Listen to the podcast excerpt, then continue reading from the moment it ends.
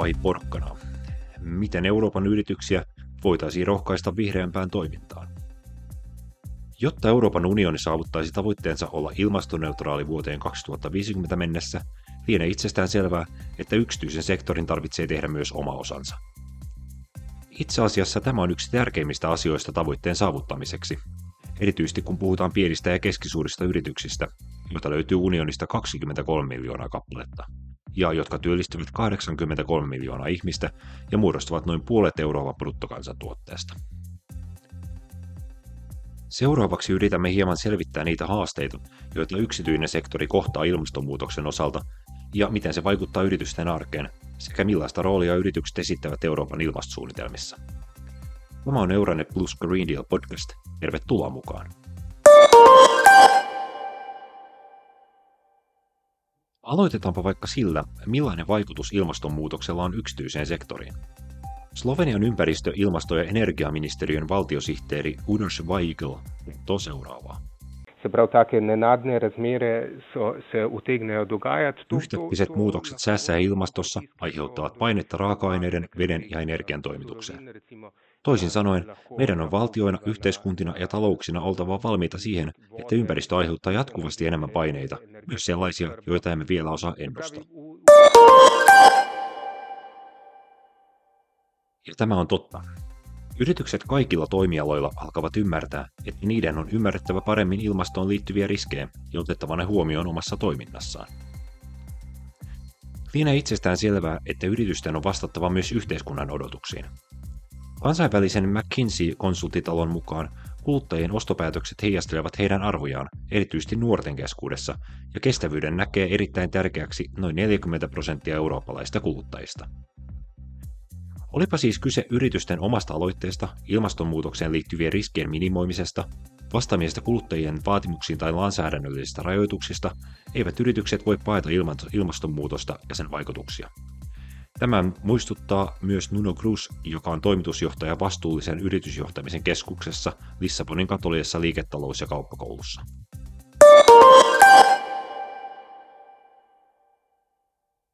Hei, a história do pau e da cenoura. A história do pau significa vem aí a lei, vem aí a legislação. Tämä on klassinen kysymys kepistä ja porkkanasta. Keppi tarkoittaa tässä käytännössä sitä, että tässä on laki ja säädökset, meidän täytyy muuttua. Nämä yritykset muuttuvat siis reaktiivisesti. Ne yritykset, jotka muuttuvat aidosti proaktiivisesti, katsovat markkinaa ja huomaavat, että se muuttuu.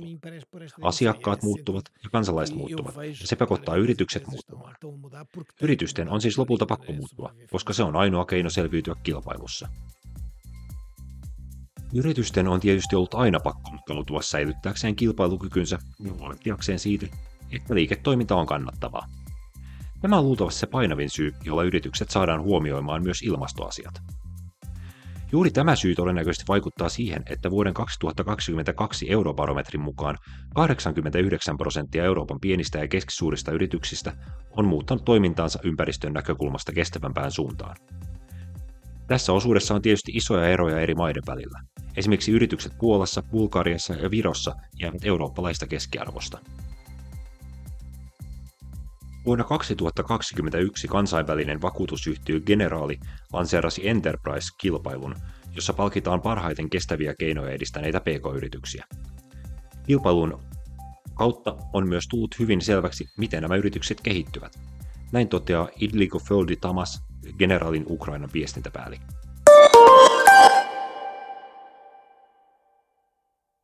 Mi abszolút mértékben azt tapasztaljuk, hogy azok a cégek, akik pályázatot nyújtottak be hozzánk, és tehát akikkel mi kapcsolatban vagyunk, találkozunk, ismerjük a működésüket, elolvastuk a pályázati anyagokat, ők valóban fontosnak tartják. Olemme huomanneet, että yritykset, jotka ovat hakeneet mukaan, ja joihin siis olemme yhteydessä, ja joiden toiminnasta tiedämme jotain, todella vaikuttavat välittävän kestävyydestä. Hakudokumenttien perusteella nämä yritykset hakevat markkinaetua hyvin monin eri tavoin. Ne, jotka ovat sitoutuneet kestävään toimintaan, ovat todella sitoutuneita siihen pitkällä aikavälillä ja haluavat todella tehdä jotain asioiden eteen. Kaiken kaikkiaan kestävä kehitys on tärkeä keino ympäristön suojelemisen lisäksi myös työhyvinvoinnille. Siihen liittyy monia asioita, jotka yritys voi kääntää voitoksi. Kestävän liiketoiminnan toteuttaminen voi siis olla win-win-tilanne.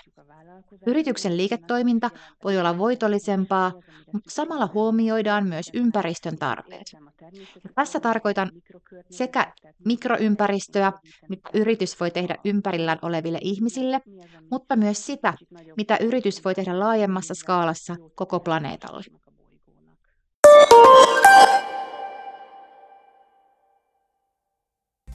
Jo aiemmin mainitun eurobarometrin mukaan yleisimmät keinot, joilla pk-yritykset pyrkivät vähentämään kulutustaan, ovat jätteen vähentäminen, energian säästäminen ja säästäväisempi materiaalien käyttö. Yritykset ottavat myös yhä useammin teknologian avukseen innovoidessaan uusia ratkaisuja ilmasto-ongelmiin. Digitalisaatiolla voi olla suuri vaikutus yritysten aiheuttamaan ympäristökuormitukseen, mutta yrityksiä motivoi tietysti myös se, että sillä voidaan karsia usein menoja. Yritykset on tietysti helpompi houkutella toimimaan ympäristön hyväksi, jos ne itse hyötyvät siitä jotenkin. Mutta kun puhutaan pidemmän aikavälin toimista ja tietysti samalla niihin liittyvistä menoista, voi ääni muuttua kellossa.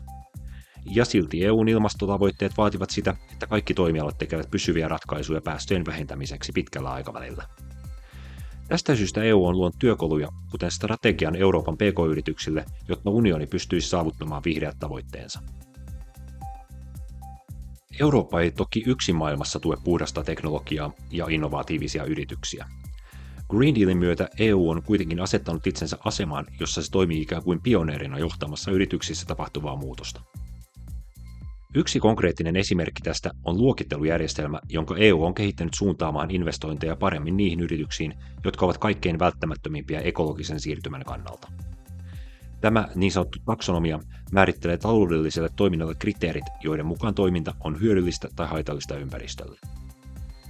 Jo aiemmin äänessä ollut Nuno Cruz jatkaa. Hei, a história do pau e da cenoura. A história do pau significa... Tämä niin kutsuttu taksonomia, kaikki nämä uudet eurooppalaiset säännöt, jotka velvoittavat tiedottamaan kaikesta, mikä liittyy avainindikaattoreihin, lisää yritysten avoimuutta.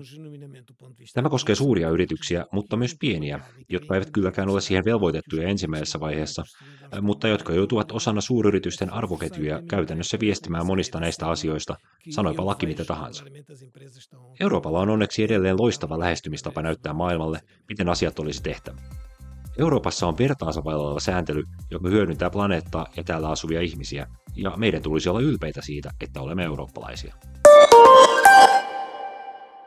Suomessa yritysten päästöraportointia on tutkinut muun muassa kansalaisjärjestö FinWatch hiljattain tehdyssä kaksikymmentäneljä suomalaisyritystä käsittävässä vertailussa ainoastaan yksi yritys pääsi raportointinsa osalta täysiin pisteisiin. FinWatchin ilmastoasiantuntija Lasse Leipola kertoo. Parannettava on oikeastaan kolmella tasolla. Ensinnäkin päästölaskennasta ja sit laskennan tuloksista raportoimisesta pitäisi saada normi, siten että kaikki yritykset pyrkii selvittämään oman toimintansa ilmastovaikutuksia ja raportoimaan niistä avoimesti. Ja tämä etenee lupaavasti, että nyt on astunut voimaan kestävyysraportointidirektiivi. Se koskee suurimpia yrityksiä, mutta sitä kautta kun niiden suurimpien yritysten pitää raportoida arvoketjunsa päästöistä, niin ne joutuu kyselemään sitä kumppaneilta, jos on pienempiä yrityksiä, sitä kautta ne vaikutukset menee arvoketjussa eteenpäin ja heijastuu myös pienempiin yrityksiin. Toisekseen siinä raportoinnissa pitäisi noudattaa tarkemmin annettuja ohjeita. Kun me katsottiin näitä yritysten päästöraportointia, niin yllättävän paljon siellä on sellaisia puutteita, jotka näkyy, eli sieltä puuttuu ihan sellaisia asioita, jotka, jotka ohjeistuksessa, kuten useimmin varmaan G H G-protokollassa, niin mainitaan sellaisina asioina, jotka pitäisi raportoida. Ne puuttuu, ne pitäisi olla siellä, eli yritysten pitäisi tarkemmin seurata sitä, että miten, miten sitä on ohjeistettu. Ja sitten kolmanneksi, niitä laskentaohjeita ja raportointiohjeita pitäisi kehittää. Ne sallii nykyisellä aika paljon joustoa, mikä voi olla hyväkin asia, tai se on, sanotaanko, että se on ymmärrettävä asia, että ne ohjeet lähtee hyvin käytännöllisestä tilanteesta, käytännöllisestä lähtökohdasta, että pystytään laskemaan. Silloin ne sallii ikään kuin huonompia menetelmiä silloin, kun ei ole mahdollista olla tarkka, niin ne sallii sen, että käytetään vähän niin kuin voisi sanoa, että valistuneita arvioita tai jopa valistuneita arvauksia sen sijaan, että jätettäisiin jotain laskematta. Entä miten suomalaisten yritysten päästöraportointi sitten vertautuu muihin eurooppalaisiin yrityksiin? Lasse Leipola. Tätä me ei olla selvitetty, mutta suomalaisten yritysten perusteella ehkä vähän veikkaisin, että jos puhutaan yleensä eurooppalaisista yrityksistä, niin erot on suurempia maiden sisällä kuin maiden välillä. Et meidän selvityksessä niin aivan selvä oli se, että mitä suurempi yritys, sen paremmin päästöjä lasketaan, sen paremmin niistä raportoidaan. Tämä ei ole ihan niin kuin läpileikkaava. Jotkut isot yritykset voi tehdä huonosti laskentaa, voi tehdä vaatimattomammin raportointia. Ja jotkut pienet yritykset voi tehdä todella hyvää, hyvää jälkeä molemmissa, mutta se trendi on ihan selvä, että mitä isompi yritys, sitä paremmat resurssit, sitä enemmän vaatimuksia sidosryhmiltä laskea ja raportoida päästöjä. Ja sitten pienillä yrityksillä taas enemmän ehkä niin kuin omista lähtökohdista halutaan tehdä sitä, halutaan viestiä asiakkaille ja pienistä päästöistä tai kompensaation jälkeen hiilineutraaliudesta. Ja sitten näillä pienillä yrityksillä osittain sen takia, että ne lähtee ikään kuin omista lähtökohdista, niitä puutteita on myös enemmän. Että ehkä tyypillisiä puutteita on se, että kaikkia päästöjä ei oteta huomioon, huomioidaan vaan vaikka niin, kuin niin sanotut oman toiminnan päästöt, eikä sitten niitä päästöjä, jotka syntyy arvoketjussa oman toiminnan seurauksena.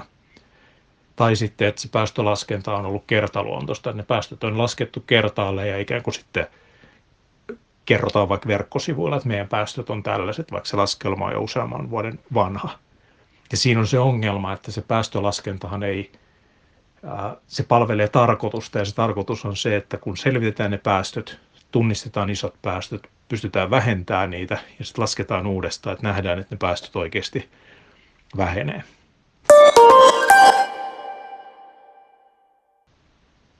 Ehkä tässä on tärkeää korostaa sitä, että mikä sen päästöraportoinnin rooli yrityksen koko ilmastotoimien kokonaisuudessa on. Eli tavallaan se päästöjen laskenta ja siitä raportointi on sitä, että selvitetään, minkälaiset ne päästöt on. Sen jälkeen on tietysti luontevaa laittaa niille päästöille vähennystavoite ja lähteä toteuttaa sitä. Et kun tiedetään, missä ne isot päästöt on, voidaan kohdistaa niihin toimenpiteitä ja saadaan ne päästöt vähenee. Ja sitten lasketaan uudestaan. Voidaan näyttää, että ne päästöt on, on oman toiminnan seurauksena vähentynyt. Ja sitten niin kuin neljäntenä tämän niin kuin laskennan tavoitteen asettamisen, tavoitteen toteuttamisen jälkeen on päästökompensaatio. Sitäkin varten tarvitsee laskea ne päästöt, että ne tiedetään. Ja sitten kun niitä päästöjä vähennetään, harva yritys pystyy, tai ei varmaan yksikään yritys pysty yhdessä yössä hyppäämään nollapäästöihin, niin on tärkeää, että kannetaan vastuuta niistä päästöistä, joita ei pystytä vähentämään. Ja päästökompensaatio hiilimarkkinoita hyödyntäen on, on tapa kantaa sitä vastuuta. Ja sitten kaikki nämä neljä steppiä, päästöjen laskenta, tavoitteen asettaminen, päästöjen vähentäminen, kompensaatio, kaikesta pitää raportoida kattavasti ja läpinäkyvästi, jotta se yrityksen ilmastotoiminta ja ilmastoteot on uskottavia.